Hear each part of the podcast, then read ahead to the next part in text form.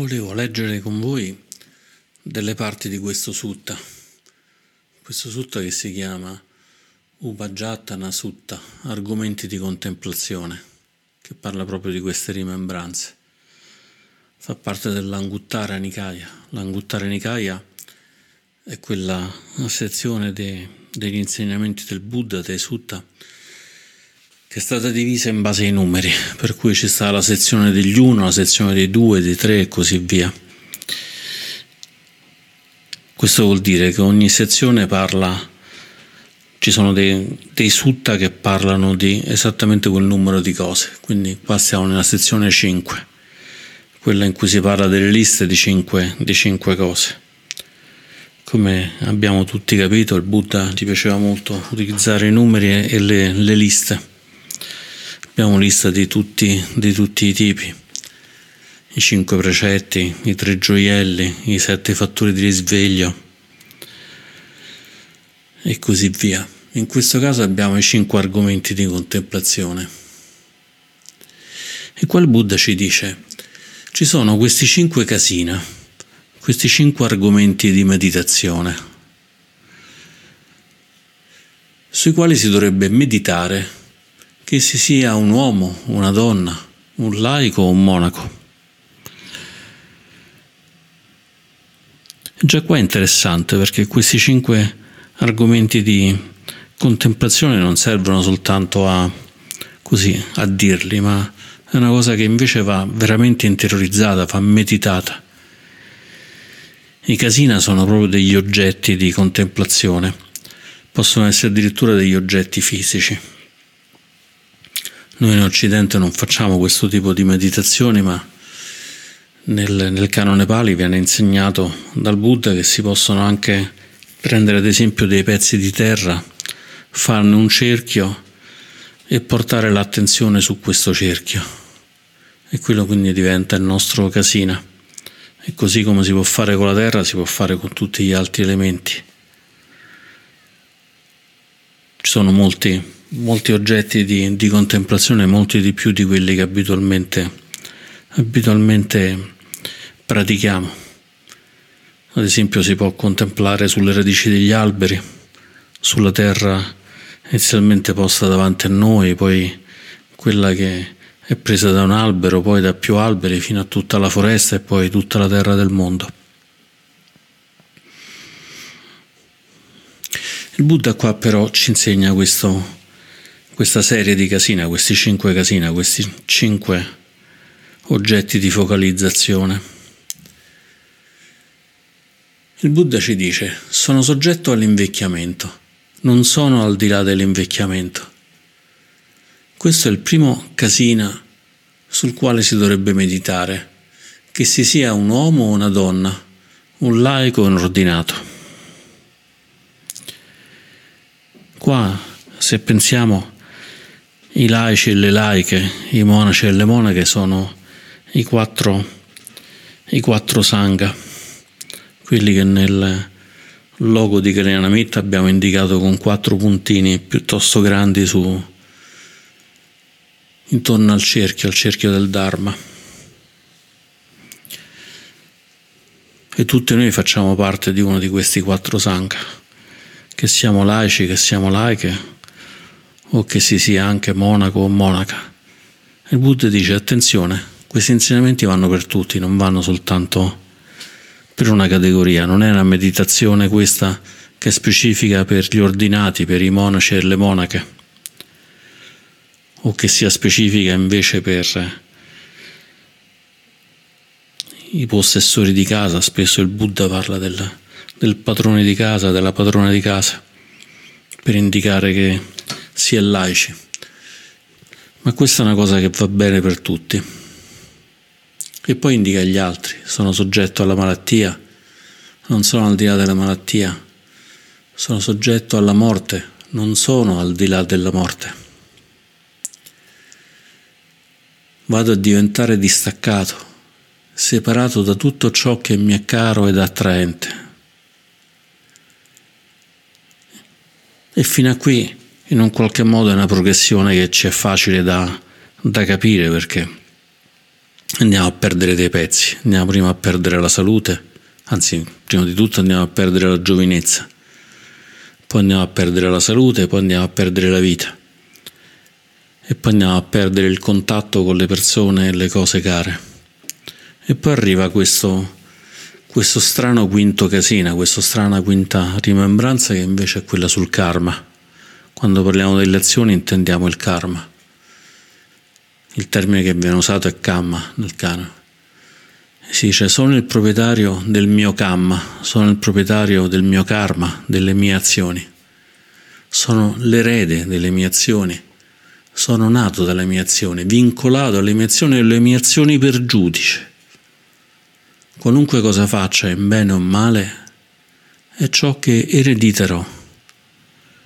Questa è una parte più, più complicata, ma evidentemente qui è stato aggiunto anche il karma perché si parla di cinque cose di cui non abbiamo controllo, di cui non possiamo fare a meno, essendo nati. Ed è importante ricordare questa premessa, essendo nati. Essendo nati invecchieremo, ci ammaleremo, moriremo, saremo distaccati e siamo soggetti al karma. Ed è molto importante ricordare essendo nati, se siamo nati. Perché il Buddha non dice questa è la realtà ultima delle cose. Il Buddha dice questo è quello che succede a chi è nato. Però Oltre ciò che è nato c'è anche ciò che non è nato. Oltre ciò che muore c'è anche ciò che non muore. E l'obiettivo della pratica del Buddha Dharma è quello di toccare, di essere ciò che non è nato e ciò che non muore. Quindi anche questo insegnamento è un insegnamento che ci accompagna nella nostra vita perché stiamo vivendo, ma non è quello a cui dobbiamo puntare. E questi casini in realtà servono a smontare queste cose. E perché lo smontano? Questo lo vediamo fra poco. Intanto però vediamo perché. Sono il proprietario delle mie azioni. Sono il proprietario delle mie azioni vuol dire che c'è un'identità, un'identità che soffre proprio perché c'è questa identità. È questa identità che si è appropriata delle azioni sono l'erede delle mie azioni perché questa identità è frutto delle azioni. Il Buddha divide le azioni dal frutto delle azioni quindi in questo caso fa riferimento al frutto delle azioni. Sono nato dalle mie azioni. E qui il Buddha rimanda al fatto che c'è un processo che è quello descritto nel Paticcia Samuppada, per cui dopo la morte, grazie all'ignoranza, ci sono delle formazioni, delle formazioni mentali, delle formazioni karmiche che alla fine sfociano nella nascita e quindi è dall'ignoranza che c'è la nascita e le formazioni karmiche non sono nient'altro che gli effetti del karma, per questo si chiamano formazioni karmiche. Sono quelle vibrazioni, quelle azioni che hanno fatto sì che ci sia una ulteriore vita e questa ulteriore vita è nata esclusivamente perché c'è il karma. E quindi qua il Buddha ci dice in modo sintetico, siamo nati dal karma, siamo nati dalle azioni, siamo vincolati alle mie azioni, sono vincolato alle mie azioni. Anche qui l'insegnamento è l'insegnamento relativo. Chi è andato oltre, chi ha raggiunto l'illuminazione non non valgono più queste cose se non come effetto lungo della propria vita, finché si è vivi ancora valgono. E ho le mie azioni per giudice. Questo vuol dire che non è che ci può giudicare qualcuno all'esterno, ma è il nostro stesso comportamento che si erge a giudice e ci, e ci porta verso una vita più, più sana, più equilibrata, più felice o invece verso una vita squilibrata, nervosa, stressata, infelice. E quello che erediteremo saranno il frutto delle nostre, delle nostre azioni. E tutti quanti questi cinque, cinque soggetti sono, sono inevitabili. Allora, essendo inevitabili, la domanda è perché ce ne preoccupiamo così tanto? Perché ci preoccupiamo che stiamo invecchiando? Perché ci preoccupiamo di vedere una ruga o un capello bianco? O che quando ci abbassiamo la schiena è rigida, non riesce più a piegarsi più di tanto? Questo non vuol dire che non dobbiamo fare nulla per star meglio. C'è un detto nello yoga che dice che l'età di una persona viene data da, dalla flessibilità della schiena. Quindi chiaramente facciamo di tutto per star bene. Il corpo non è un oggetto da trascurare, anzi è un oggetto assolutamente da coltivare. Però anche se facciamo yoga, anche se facciamo sport, inevitabilmente arriverà la vecchiaia. E se anche non arriva la vecchiaia perché moriamo presto, ci sarà comunque un invecchiamento rispetto a quando eravamo bambini piccoli, appena nati, e bambini un pochino più grandi. E così tutto il resto, sono tutte quante cose inevitabili ed è per questo che il Buddha ci dice, visto che è inevitabile, visto che è così, e visto che queste cose non ci piacciono, allora sai che c'è? Te lo dico io, dice il Buddha. Questi sono i cinque casina sui quali si dovrebbe meditare. Che tu sia una donna, che tu sia un uomo, che tu sia un laico, una laica, che tu sia un monaco, una monaca, qualunque cosa tu sia, mettiti lì e medita. Falle tue, riconosce. Thich diceva abbracciamoli, abbracciamoli queste cinque rimembranze ed è un po' come quando San Francesco diceva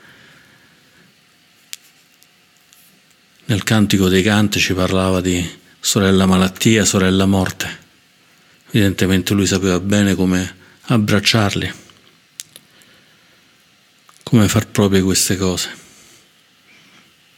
E noi che abbiamo queste onde lunghe del Buddha, queste onde lunghe di San Francesco, queste onde lunghe di tutte queste persone sante, queste persone illuminate, di qualunque tradizione esse siano, proviamo a farci un po' benedire, facciamoci benedire dal Buddha, dal Buddha che sorrideva di fronte alla morte, di fronte alla malattia, di fronte al Buddha che pochi momenti prima di morire, sapendo che stava morendo, trovò il tempo di ascoltare una persona che era andata da lui e che voleva farsi monaco. La stessa cosa fece Anatapindika, un laico, mentre che stava morendo di fronte agli insegnamenti di Sariputta, gli insegnamenti importanti sull'impermanenza, e disse, ma questi insegnamenti normalmente ai laici non vengono dati. E Sariputta gli disse, non li diamo perché forse sono troppo avanzati. E Anatapindika che stava morendo disse, io sto morendo, ma datele a tutti i laici, perché anche i laici possono avere soltanto qualche granello di polvere sugli occhi.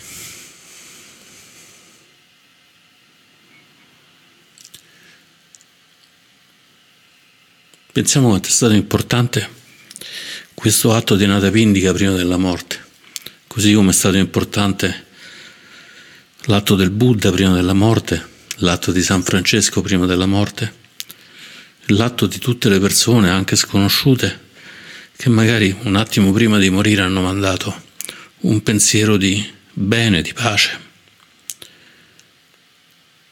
di gioia, non solo per loro ma per tutti gli esseri.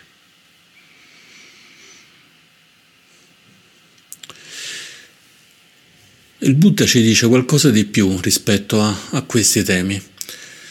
Ci dice, ma perché? Perché si dovrebbe meditare che sono soggetto all'invecchiamento e non sono al di là dell'invecchiamento? Ed è bella questa cosa perché il Buddha non dà per scontato che basta che ci dica meditate su questo, ma ci dice pure perché lo dobbiamo fare.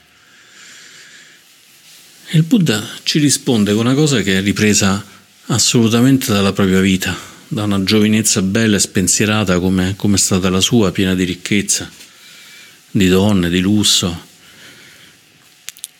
di canti, di poesia.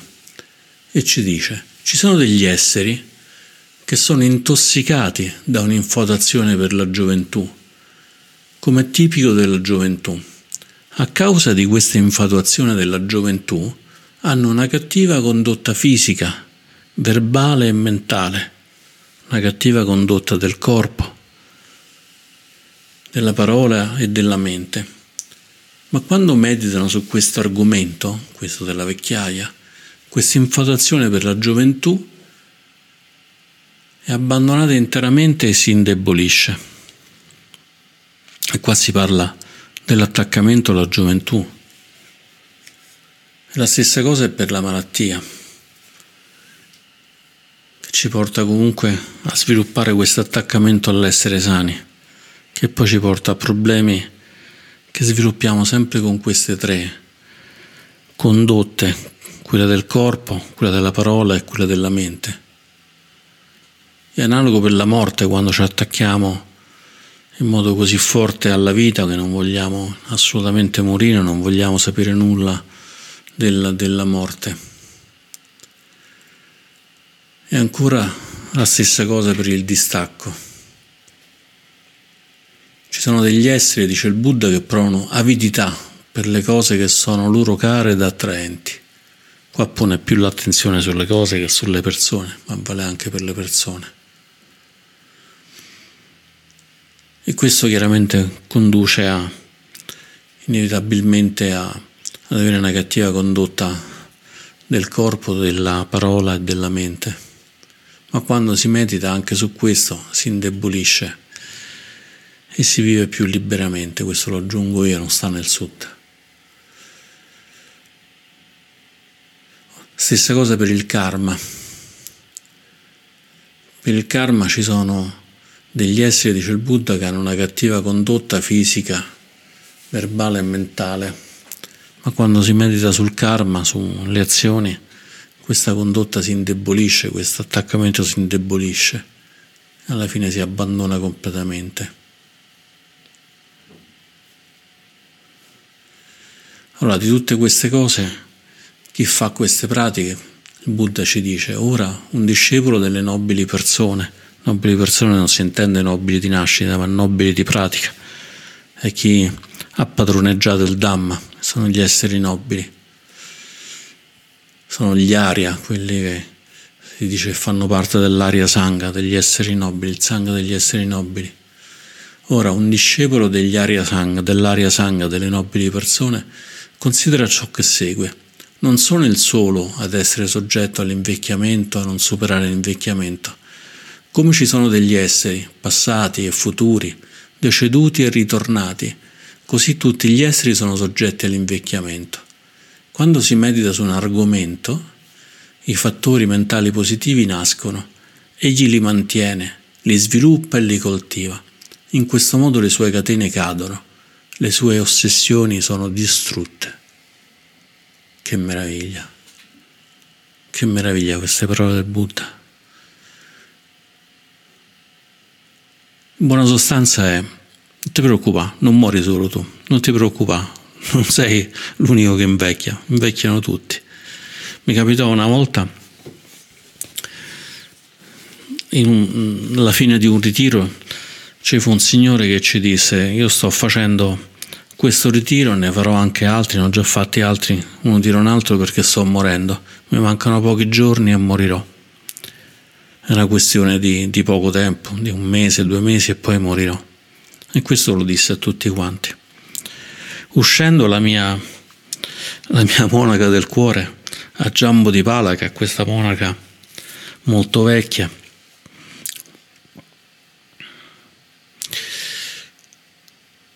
passò vicino a lui e gli disse una cosa.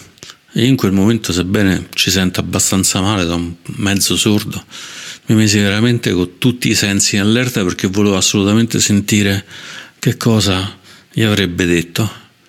Lei si avvicinò e disse queste semplici parole. Ricordati che non sei l'unica a morire. E se ne andò via. E per me questo fu uno shock, uno shock assoluto. Io dissi, ma come? La persona più amorevole che abbia mai conosciuto, la persona col cuore più grande che abbia mai conosciuto, L'unica cosa che riesce a dire a questa persona è ricordati che non sei il solo a morire, Ma che è questa follia? Questo signore che era un laico era stato anche monaco, monaco per tanti anni, era stato a Gianna, un venerabile di oltre dieci anni di, di monachesimo, quindi era sicuramente una persona che poteva capire quello che a Giambo di Pala le stesse dicendo. Però è proprio questo il punto. Noi spesso quello che facciamo è cavolo, sto invecchiando perché proprio io? Perché sta succedendo a me? Perché mi sono preso questa cavolo di malattia? Perché ho questo gene modificato che fa sì che sto male? Perché ho queste cellule che sono impazzite e mi stanno facendo questo? E così, oltre al dolore fisico, ci stiamo regalando anche tutto quanto, la sofferenza, la sofferenza successiva. Allora l'insegnamento del Buddha è andiamo oltre, andiamo oltre queste apparenze, andiamo oltre questi, questi corpi, queste menti che muoiono. Non c'è un io che muore, non sei solo tu che muori. È un processo, è un processo in cui inevitabilmente siamo cascati vivendo. E puoi aprire il tuo cuore, puoi aprire il tuo cuore agli altri, alle sofferenze degli altri, agli invecchiamenti degli altri. E riconoscere che sebbene sia così abbiamo spazio per la compassione la compassione verso di noi la compassione verso gli altri. Avendo compassione per noi, per la nostra vecchiaia, per la nostra morte incombente, stiamo avendo compassione per tutti gli esseri. E a Giambo di Pala con queste pochissime parole che disse era quello che stava puntando. Stava puntando a, a dire abbi compassione, apri il tuo cuore a te, apri il tuo cuore all'infinito di tutti gli esseri e vai oltre. Vai oltre, vai al senza morte. È per questo che un essere nobile come a Giambo di Pala, la persona che abbia conosciuto con maggiore compassione, può insegnare in questo modo, modo duro, il modo duro del Buddha, che ci dà queste cinque rimembranze che sembra che ci dia cinque frustate sulla schiena e invece in realtà sono cinque carezze, cinque abbracci. Uno degli attributi del Buddha è che il Buddha è un oceano, un oceano di compassione e forse di tutti gli attributi del Buddha è quello che io trovo più, più bello, più emozionante.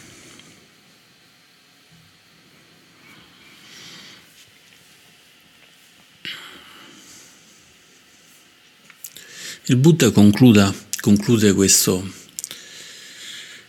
questo sutta con questa poesia, leggiamola. Soggetti alla nascita, all'invecchiamento, alla morte, le persone ordinarie trovano repellenti coloro che soffrono di questo a cui sono soggetti. Se dovessi trovare repellente degli esseri soggetti a queste cose, non sarebbe adatto da parte mia, vivendo come fanno.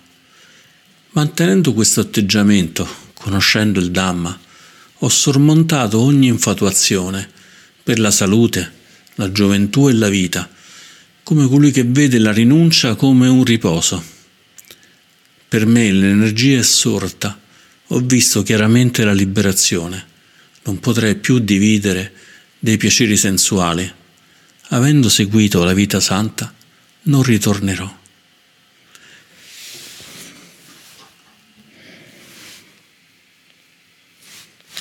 questa poesia il Buddha ha sintetizzato una cosa che sta di fondo a tutte queste cose, che quando non ci piace l'invecchiamento, la malattia, la morte, il distacco, il dover essere soggetti alle nostre azioni, in realtà li stiamo un po' schifando, li troviamo repellenti. Buddha dice le persone ordinarie, ordinarie sempre non si intende in termini di, di, di ceto, di ricchezza, ok, ma si intende in termini di persone che non conoscono il Dhamma. Quando si parla di persone ordinarie si intendono le persone che ancora non conoscono il Dhamma. Buddha dice le persone ordinarie trovano repellenti coloro che soffrono. soffrono di tutte queste cose. E allora c'è questo, questo senso di fondo di toccare tutti questi cinque aspetti e toccando questi cinque aspetti non si trovano più repellenti vecchi, non si trovano più repellenti malati, i morti, le persone abbandonate o le persone che soffrono del proprio karma. E non le troviamo più repellenti perché abbiamo dissolto in noi questi attaccamenti quando diceva prima che cadono le catene, cadono le ossessioni e sono distrutte. Non avendo più queste ossessioni in noi, gli occhi ci si aprono. Allora non troviamo più un repellente niente e siamo aperti a tutti. Siamo aperti assolutamente a tutti. Tant'è che il Buddha che ci dice? Il Buddha ci dice che non sarebbe adatto da parte sua trovare repellente tutte queste persone. Perché lui conosce lui ha la saggezza, appagna, ha sviluppato l'occhio del Dharma, ha sviluppato in modo infinito e quindi chiaramente va oltre tutti questi aspetti, questi aspetti. E alla fine ci dice una cosa che dice continuamente in quasi tutti i sutta, avendo seguito la vita santa, avendo condotto la vita santa, avendo seguito l'ottuplice sentiero, non ritornerò. Non sono abbagliato dalla vita, non sono attaccato alla vita, non voglio nascere ancora. E quindi andare a toccare direttamente lo stato di senza morte e senza nascita.